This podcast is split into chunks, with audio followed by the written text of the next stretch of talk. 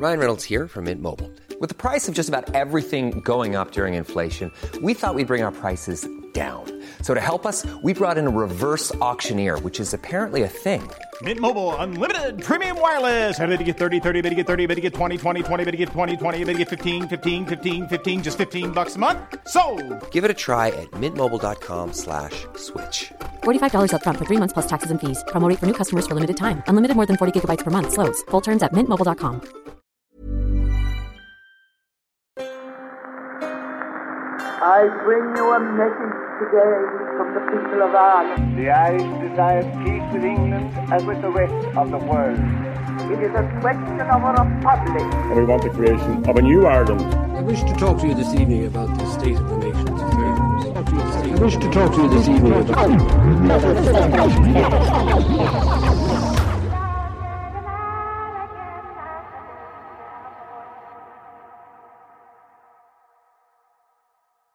Welcome to the History of Ireland. Last episode, we introduced the British delegation and briefly looked at the kick-off of the negotiations. Today, we're going to go in depth into the first two weeks of the talks. Buckle in. This is going to be a mammoth episode. Let's do it. The first main topic of conversation at the negotiations was coastal defense. Historian Gretchen Friedman has this amazing new book about the treaty, and I'm going to steal a lot from it in the next few episodes. As she puts it, English concerns about its vulnerable western flank had dominated Anglo Irish relations for centuries. And in the opening sessions, Lloyd George argued that the coast of Ireland is essential to us. Griffith pushed back a little in his quiet way, but was happy to give them some leeway here, saying, if we reach an agreement on the general question, coastal defense issues could be resolved. The general thinking was that Britain would retain control of a certain number of ports in Ireland. And initially, they demanded that Ireland would have no navy. But over the course of the sessions, they compromised on this issue. But we'll get to that. Next came the issue of free trade, which, as we're learning thanks to Brexit, is actually a little bit more complicated than you'd think. It was also an important one for Griffith. Historian Colum Kenny puts it like this Griffith had a keen sense of Ireland's economic needs and pressed to ensure that the treaty secured real financial freedom for the new state. While Michael Laffan writes that a distinguishing feature of Griffith's nationalism was his preoccupation with the economic aspects of Irish independence and his determination that Ireland should be a modern, prosperous state. He imagined an Ireland self-sustaining and thriving with its own goods, free from the trade restrictions that British rule had long held over the Irish. But to protect Irish goods, there was the chance that the Irish might have to tax British goods. The Brits obviously didn't like this all that much and were worried that trade wars between the two countries would just piss everyone off. But trade was something that could be figured out and would never stoke passions as much as, say, Ulster or issues around an oath of allegiance to the crown. As Griffith himself explained to the poet Ezra Pound, of all people, when he visited the Irish delegates, I can't move 'em with a cold thing like economics. So trade was complicated, but not a deal breaker. And so the delegation moved on to Irish neutrality. In, I think, the second session, Griffith opened making a case for Ireland's ability to remain neutral in any war Britain might fight. Lloyd George retaliated, saying, Britain's offer was that Ireland should be in the same position as the Dominions. Sending troops would be voluntary, but there'd be no question of neutrality. His reasoning for this was as he put it, to allow her to be neutral, Ireland that is, would be to repudiate the king's sovereignty. Now, warning, warning, warning, we're veering into dangerous territories. No one wants to talk about oaths or kings or anything like that just yet.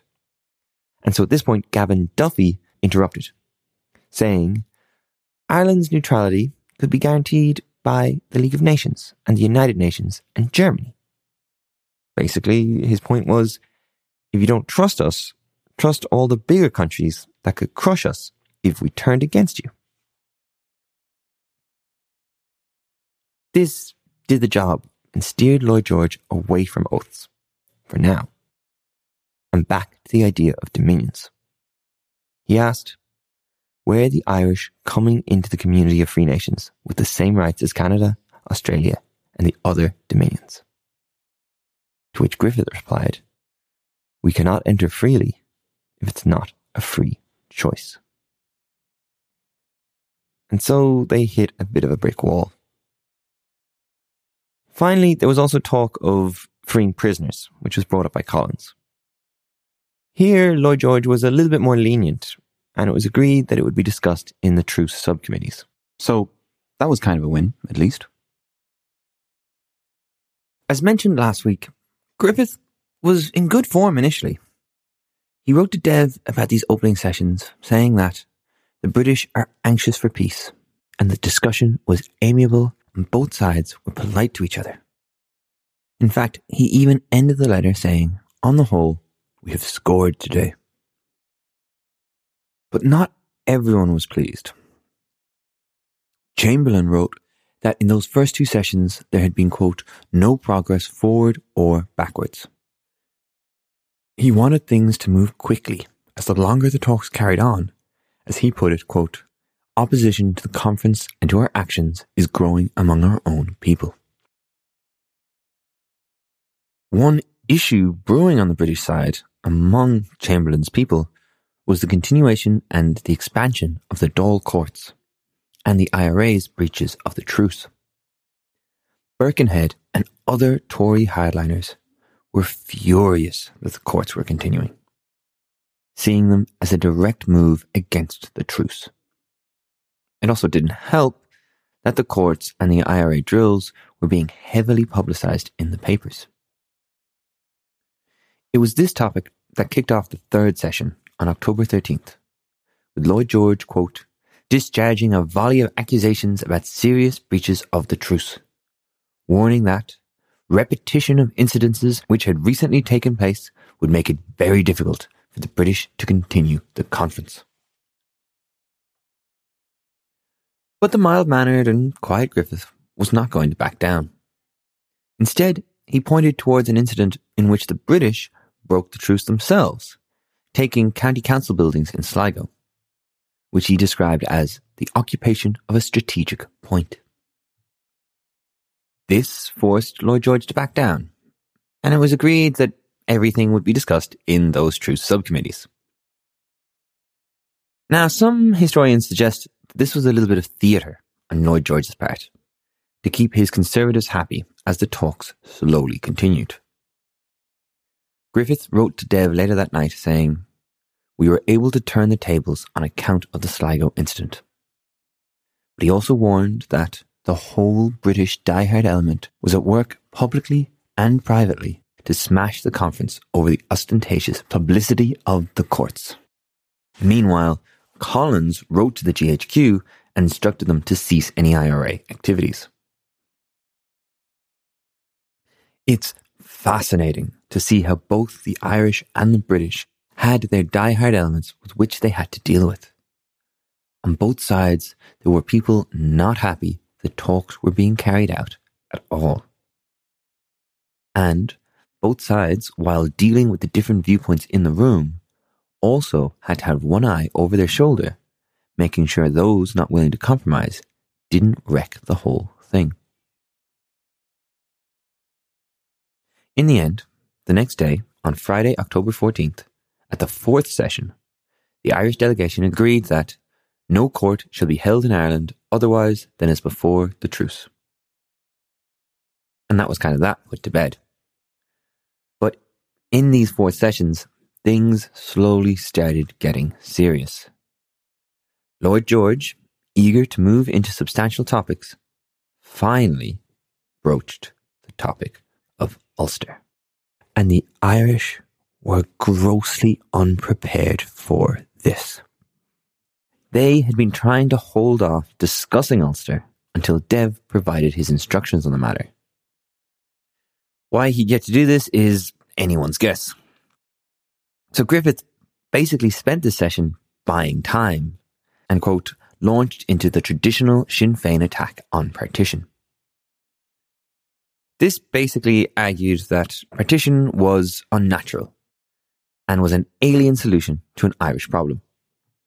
He, quote, went on to portray the 1920 riots in the North as the work of Belfast politicians and accused the city's industrial heavyweights of fermenting religious strife to prevent concerted action by their employees.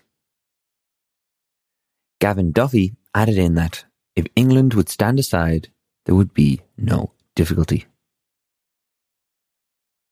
And this is frankly hogwash and grossly underestimated the complicated nature of the situation. What followed was, quote, a long and laborious debate in which Lloyd George passionately argued that it would be unjust and without any kind of precedent for the British to force Ulster Unionists out of Britain and into an Irish state they had no wish to be a part of. Remember, Ulster Unionists were descendants of British settlers who had been living in Northern Ireland for centuries. They rightly see themselves as uniquely Irish, but uniquely British at the same time. It'd be like telling Texans they were no longer American and expecting them to be happy about it. Eventually, the Irish agreed, saying they would not coerce Ulster, while Lloyd George conceded that, quote, a majority in Tyrone and Fermanagh were against partition. He then mentioned, quote, that nationalist politicians in 1914 had accepted a crude division of the six counties as being preferable to setting up a boundary commission.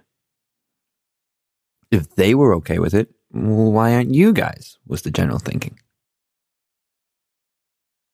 The historian Friedman writes that this seems to be the first time that a boundary commission is mentioned in the negotiations. And take note, because that will be important.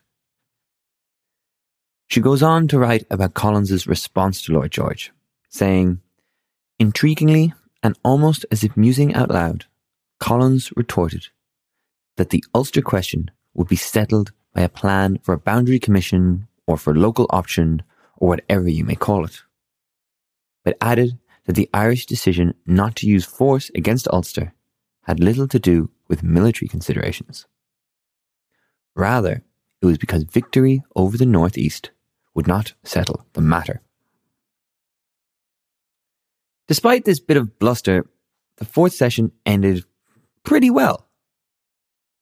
Though it should be said, Chamberlain pleaded with the Irish delegates not to push too far. He said, You are not aware of the risks we are taking with our whole political future. While hinting at the idea that, well, he and Lloyd George would be a lot easier to deal with than whoever came after them. Remember, Chamberlain was very worried about keeping his Tories in line. Meanwhile, Lloyd George was unhappy and worried that the whole thing would collapse at any moment. He wrote that the Irish delegates were impossible people. They came to the point but could not make decisions. Which is kind of fair as they were hamstrung by Dev back in Dublin. At this point, they were trying to stick very closely to the orders Dev had given them. It was difficult to be making decisions in the room. And with that, the negotiations broke up for the weekend. I'm going to pause here for a quick ad break. I know not something we usually do, but this is a long episode. And it'll give ye a little bit of a breather and me a little bit more money. So win win. Be back in a jiffy.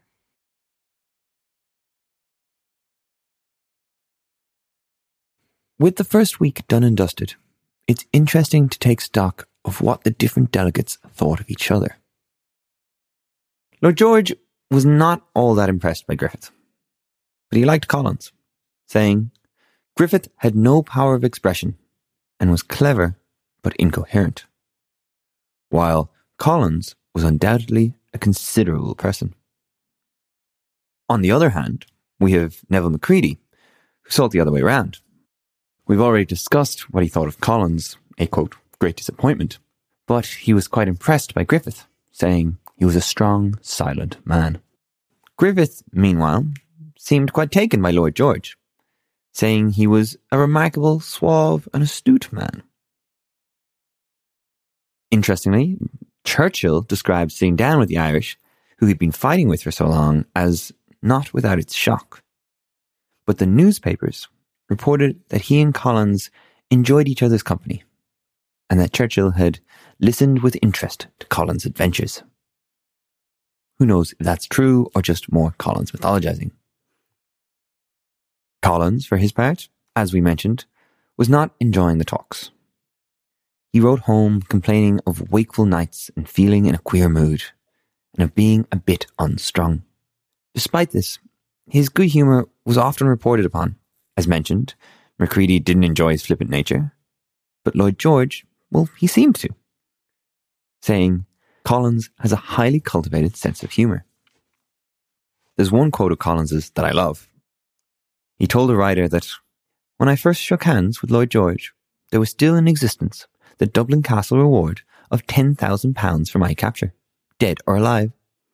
Subsequently, I reminded the British Prime Minister of this incongruous state of affairs. But that did not happen until I discovered he knew how to laugh. It's also said that Collins and Lord Birkenhead got on like a house on fire. The two of them quickly became friends and seemed to genuinely enjoy each other's company. As a portrait artist who painted each of the delegates put it, many a morning before the Downing Street meetings, Collins would be seen hurrying to meet Birkenhead. A big reason for this friendship was that the two men were remarkably similar.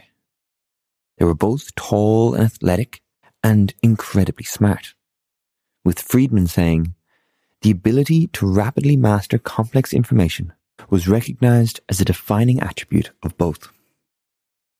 In fact, Collins lavished Birkenhead with praise in his own private notes, saying, If all the delegation had Birkenhead's capacity for clear thinking, capacity for work and getting ahead, things would be much easier. Lawyer, but with a great difference. Concise, clearness of ideas is a great advantage. Refuses to be drowned by the might of others. A good man. Collins and Birkenhead also had, quote, a flair for bawdy humour, and a fondness for drink. Sadly, Friedman also argues that one of the reasons the two men liked each other was that they were both fairly sexist, with neither Collins or Birkenhead, quote, promoting the participation of women in public life. Birkenhead was against giving women the vote, while Collins, quote, looked upon female activists as the servant class of the revolution. As someone who likes Collins, this isn't great to hear. But you have to take the good with the bad and remember he was not a saint. But I digress. Finally, it should be said that all sides really didn't like Erskine Childers. Remember, he had been sent over by Dev to kind of keep Griffith and Collins in check. But Griffith saw him as an Englishman who can't be trusted, while the English saw him as a traitor who'd gone over to the other side. It's just important to remember this because Childers was one of Dev's few points of contact and truly loyal people over there in the delegation.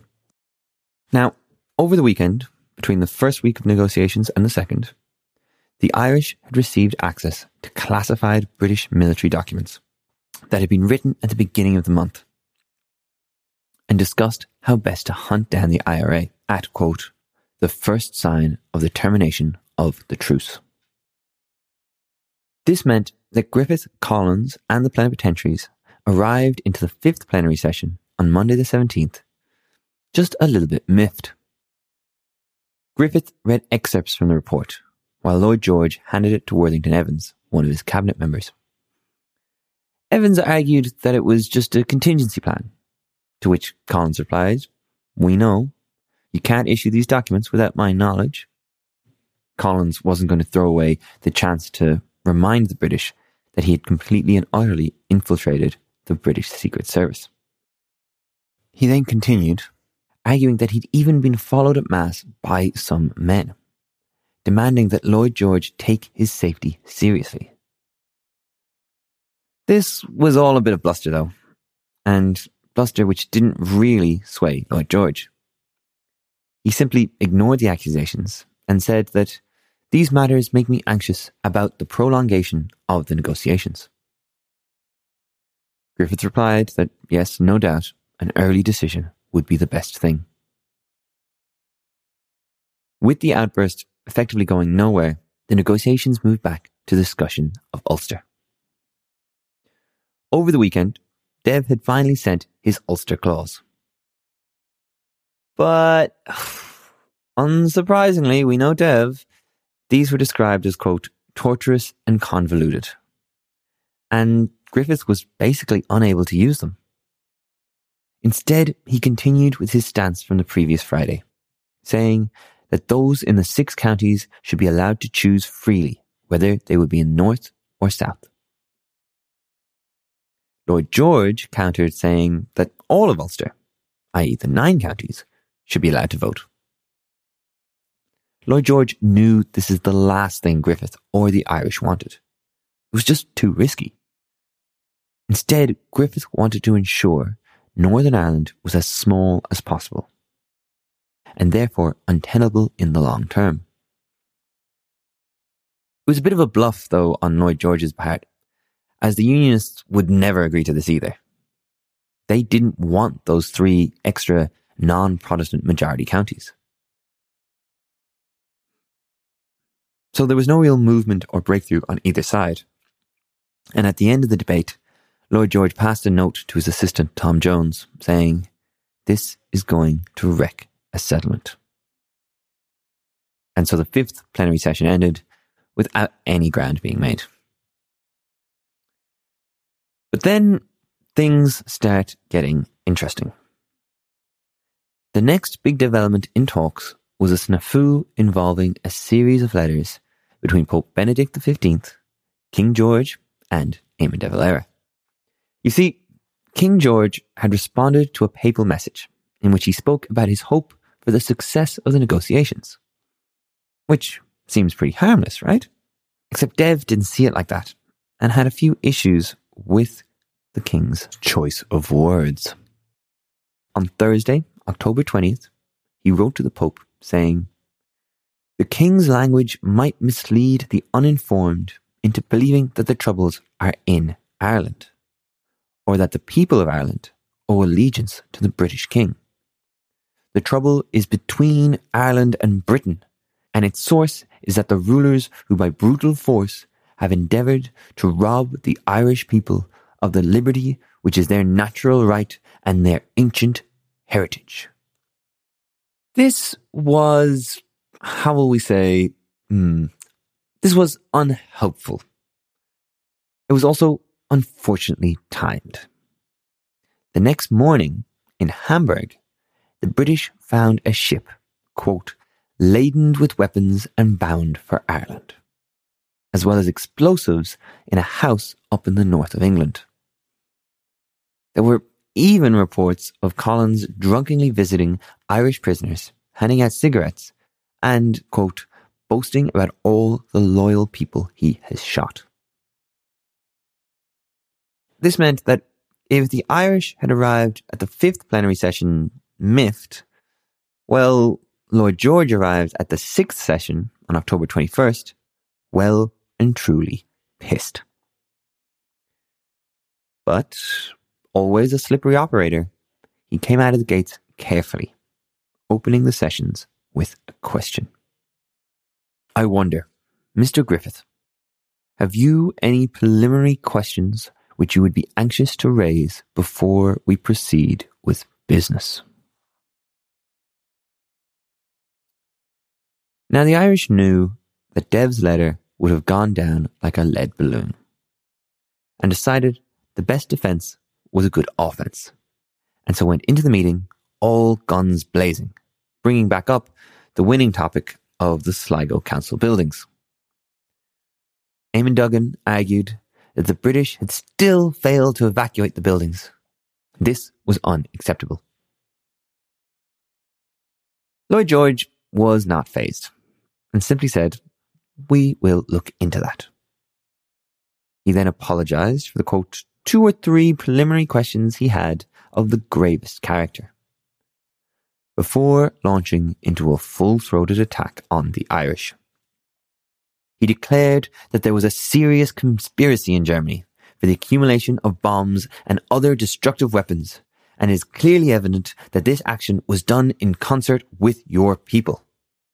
He continued, moving on to De Valera's ill-conceived message to the Pope, saying, The telegram deals with the very issues in controversy. It is challenging, defiant, and if I may say so, ill conditioned. It will make our task almost impossible. We must know whether allegiance to the king is to be finally repudiated by you, whether the connecting link of the crown is to be snapped. He then, quote, blasted the Irish for submitting a complaint regarding the non-observance of the truce in Sligo, arguing that it was a very small matter in the grand schemes of things. He finally ended his tirade stating, We must know without delay our exact position. If we do not, these sittings cannot be prolonged. So, yeah, it was a hell of a whipping the Irish got. But Griffith dealt with it as best he could. He believed that Dev's telegram was, quote, a grave mistake, and later said that it totally changed the negotiations from a quote, atmosphere of benevolent inquiry and mutual instruction to one of blunt ultimatum. But in the moment, he was forced to defend Dev's position, or the Irish would appear weak and fractured. He argued that Dev only stated facts, as the troubles were not between Irishmen, but between Ireland and Great Britain. This view conveniently ignored all the religious conflict that had occurred in Northern Ireland. But anyway. Though defending Dev, Griffith knew he was in a precarious position and offered a compromise on trade and defence, saying, I do not read these as insolvable. He was grasping at anything that could lower the temperature in the room and bring the talks back to a tone that was more conducive to negotiations. Meanwhile, Collins and Churchill tussled over neutrality. Collins argued that neutrality would actually be a great means of providing protection for Britain, as Ireland would never get pulled into a war. But Churchill was having none of it. He argued that, quote, the position of neutrality would have been a great difficulty to us in the last war. We must consider that there might be ill will in Ireland. Ill will in Ireland? Towards Churchill and the British? Nah, why would you worry about that? It's interesting. Churchill was worried about two things. He was worried about Ireland turning on Britain and siding with the Germans, which had almost happened in 1916. But some also theorized that Churchill and the British were worried about Irish ports because of the Americans. They wanted to be prepared for the slim chance that America might invade Britain, in which case control of the Irish coast would be vital. Now, this sounds crazy. Britain and America were long held allies. But I guess when you're Churchill and you're dealing with your country's borders, you have to think about all eventualities. And then there was another issue with neutrality that Chamberlain jumped in with. Neutrality would, quote, mean that you would be outside the empire, which was really kind of a no go for Chamberlain and his Tories, even though it kind of was what Dev was getting at with his idea of external association. But that had still not been adequately explained to the Irish delegation, let alone the British. The Irish were being bombarded from all sides. Collins tried to spin the meeting towards Dominion status and its ambiguous nature. He quoted from a Canadian lobby group who argued that the British Empire was becoming, quote, a partnership between nations, free and equal, saying, I put it to you, Mr. Lloyd George, that the lines in which we are going are very much like those lines. Griffith then doubled down, saying the British were offering an inferior Dominion status, as Ireland wouldn't be allowed to build its navy. Then, suddenly, instead of giving a response to any of these ideas, the British decided they had had enough, and they left the room to quote, confer privately. 10 or 15 minutes later, they came back with an ultimatum. They put it to the Irish delegates that they had to have an answer on whether or not they'd accept a Pledge of Allegiance, where they stood regarding membership of the Empire, and what they thought of naval defences. And they would need to have an answer on all of these by the following Monday, otherwise, talks were finished. Lloyd George argued that the British government could no longer waste time in conferences which would lead to no result. Griffith simply replied, saying, If this conference breaks down, we will have to fight.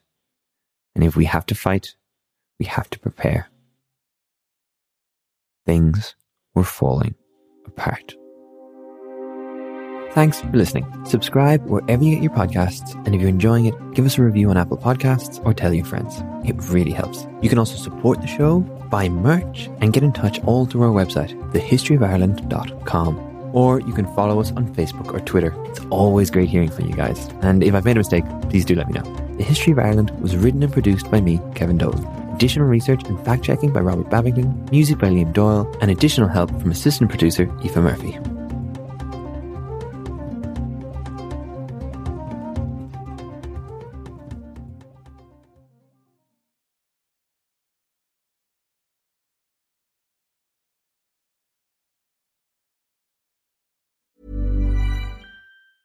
Even when we're on a budget, we still deserve nice things.